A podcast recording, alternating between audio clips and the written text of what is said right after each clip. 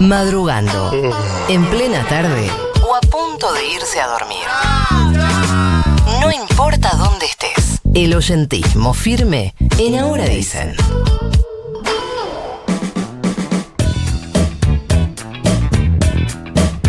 Atención con este anuncio. Atención, atención.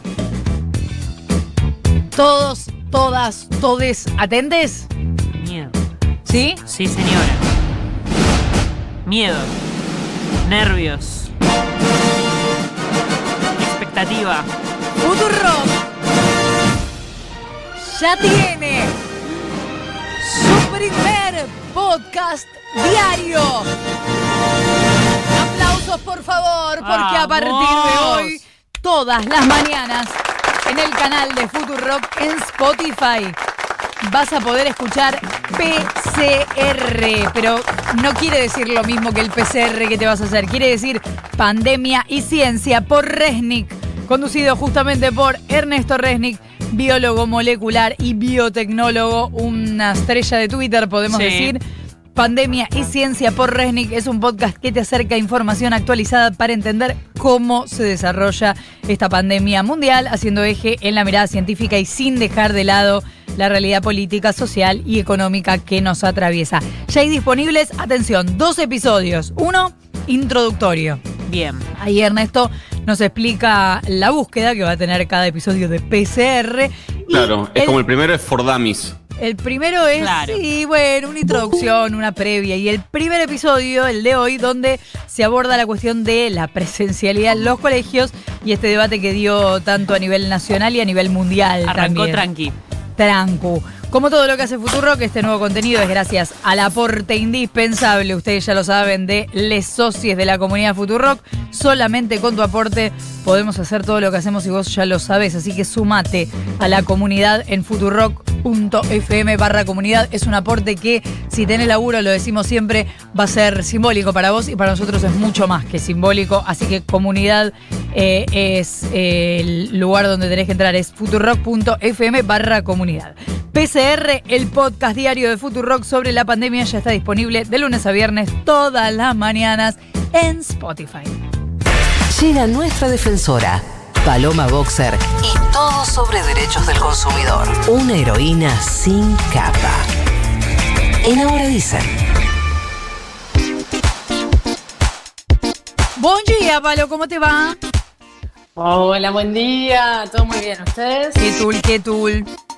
Bien, bien, perdonen la demora. Casi me atropella una bicicleta, chicos. ¿Qué decís? Sí, no, es que fue culpa mía, en verdad. Viste que hay que mirar a ambos lados en la Ah. bicicleta, no solo uno. Y bueno, a veces me olvido. ¿Qué pasó? No, nada, me llevó puesta, pero no pasó nada, ¿eh? No. Un dolorcito y estamos bien. Pero bien. caminando. Por suerte la persona. Claro, yo voy caminando al laburo, sí, todos los días. ¿Y estás bien? No pasó nada. Estoy 10 puntos, chicos, les pido perdón. Para la bici se rompió, lo importante, la bici se rompió. Cari- No, Carísimo la bici. Ni se, ni se llegó a caer de la bici, así que estamos bien. Estamos bien en los 33. Ay, ay, ay, ay. Eh, bueno, Palo, ¿te, te llevo a lo tuyo? Sí, vamos a lo mío, che, porque vieron que nada, pintó el encierro y con el encierro vuelven a tomar mucha fuerza las compras por impulso. Ni me digas. Ah. Ni me lo digas. Claro, bueno, es No una te escuché, estaba comprando, perdón. estaba llenando carritos. No, porque vieron que ya hemos hablado que nosotros compramos porque estamos tristes, alegres, porque sentimos que lo necesitamos. Para Y endeudarnos. Tener es muy. Claro, y, tener es muy parecido a ser en el capitalismo, que es el sistema económico en el que vivimos, como que nuestras posesiones nos dan identidad, nos dan pertenencia. Entonces, la verdad, con una mano en el corazón, yo les pregunto cuántas cosas bobas compraron en pandemia y se arrepintieron, o cuántas horas pasaron llenando carritos que después nunca compraron también. También, También. claro. Me pasa mucho la de llenar carritos y decir, no, bueno, esto lo voy a comprar. Y dejo la pestaña ahí. Entonces por ahí tengo pestañas desde febrero con el carrito con ropa que ya no debe ni, ni estar en stock, pero no importa. Yo no quiero, no quiero hablar de compras raras porque el viernes le compré una notebook por Mercado Libre a mi hija Ah. y el vendedor no, no me está respondiendo los mensajes y estoy entrando en pánico. Uh, Bueno, muy temprano igual, pará. Bueno, Sí. bueno, lo, lo solucionamos por privado, no te preocupes. Tengo, tengo, mis métodos. Ah, Ah, re bueno. que es tipo llevar una barra brava a la puerta del. Vamos. No, más sí. vieron que la pandemia también nos trastocó los días. O sea, medio que no sabes qué día es. No Y sé bien qué ponele- día. y- Perdón. Muy, bien, Flor Halford. Como Sí. que, en, que en la vida normal, tipo antes de lunes a jueves, ponerle como que así por estudios de mercado, como lo que hacemos más es reponer productos esenciales, como adquirir lo necesario para el hogar, eh, Ujú. cosas vinculadas al desayuno, a la limpieza, al aseo personal, como compras más racionales. Y los viernes y sábados generalmente es cuando nos damos los gustos, ¿viste? Lo que te quedó postergado el fin de semana, No, eh, bebidas, no, snacks, Te agradecería, carnes, que, helado. te agradecería que no hablemos de eso porque lo que me está doliendo la panza. Uh, bueno, bueno, ya, ya va a llegar ese desayuno de la mano de Matty McLovin. Bueno, Ponele. son compras más vinculadas al ocio. Ahora que no hay días, porque es muy difícil estructurarse, sobre todo para quienes volvieron al home office, bueno, las compras impulsivas son todos los días. Y ya lo hemos dicho y lo vamos a repetir hasta el hartazgo, nuestro comportamiento económico depende de razones mucho más emocionales que racionales. O sea, somos mucho más influenciables de lo que queremos creer. Hay, hay doctorados enteros sobre cómo manipularnos y todo el sistema de económico se basa en que nosotros compremos y compremos mucho, consumamos todo el tiempo, todo el tiempo, todo el tiempo.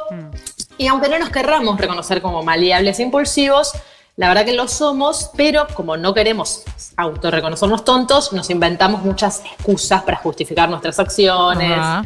Lo necesito, es importante, Sarasa. Me lo merezco. Bueno, y bueno, me, me lo merezco, es, es hermosa. Y un poco tenemos que empezar a derribar esas mentiras eh, si queremos empezar a administrar un poco mejor nuestro dinero, ¿no? Si se nos está complicando. Ujú. Sobre todo se agrava, y acá te estoy mirando a vos, Florencia Halford, cuando empezamos a mentirnos a nosotros mismos con nuestro estado financiero. Tipo, Claro. eh, no sé, necesito esto aunque no lo puedo pagar. O cuando No me llega el parece de la bien, tarjeta. no me parece bien que yo sea la cara de eh, la- el, el- el no pago. La cara visible. Bueno, ya está. ¿Sabes qué, Florencia? Y bueno, No, es, nuestra, es nuestra especialista y ya eligió, no la cuestión Sí, es punto pero no final. me parece Claro. bien porque eh, cualquiera puede tener, y cualquier oyente se va a sentir identificado con esto, cualquiera puede tener una mala decisión, o sea, obviamente mala decisión la tenemos todos, pero una mala decisión en un pésimo momento del país y no saberlo. Entonces eso te deja endeudado para mucho tiempo más del que esperabas. Tenés razón, Flor. Gracias. Sabes que no te voy a usar más de, de, de- de chivo disculpas al toque, boluda, Lo en voy a serio te usar a digo. Nico Fiorenti. Ahí Ah, va. está, soy encanta. yo. Parece lo Me mejor. listo. Bueno, Soy yo. ¿viste? Cuando Nico Sí. flashás que cuando te llegue la tarjeta mágicamente va a aparecer el dinero, ¿no? Sí. O mismo Sí. yo sé, muchos oyentes nos están escuchando en sus casas y se empiezan a sentir incómodos con esta charla porque las charlas de guita en general les producen un nudo en el estómago Sí, sí. porque saben que se están acercando un momento así. Bueno, vamos a hablar de cuatro cosas o sí, cuatro cosas, vamos, para tomar mejores decisiones financieras. A ver. En general, en la vida, no solo con las compras compulsivas, con todo. Primero, ver qué es importante para mí.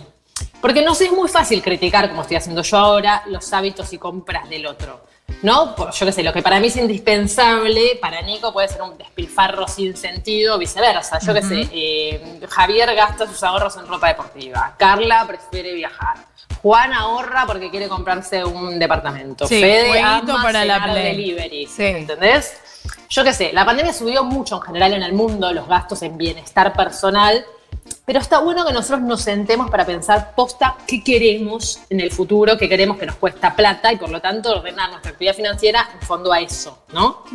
Y generalmente queremos cosas que están muy por encima de nuestro poder adquisitivo, de nuestra capacidad. Bueno, entonces pensemos, bueno, plazos, formas de alcanzarlos. ¿Qué puedo resignar de acá para tratar de sumar a ese otro que yo quiero? Ujú. Como segundo, igual tenemos que tener en cuenta que nuestras prioridades también pueden cambiar a lo largo del tiempo. Yo qué sé, Tati siempre quiso una moto. Tatiana estaba obsesionada con las motos. Le costó un montón, pero se la compró. Bueno, ahora, ¿qué es lo importante? ¿Entendés? Tenés que repensarlo, o sea, tenés que estructurar tus metas, escribirlas, reescribirlas.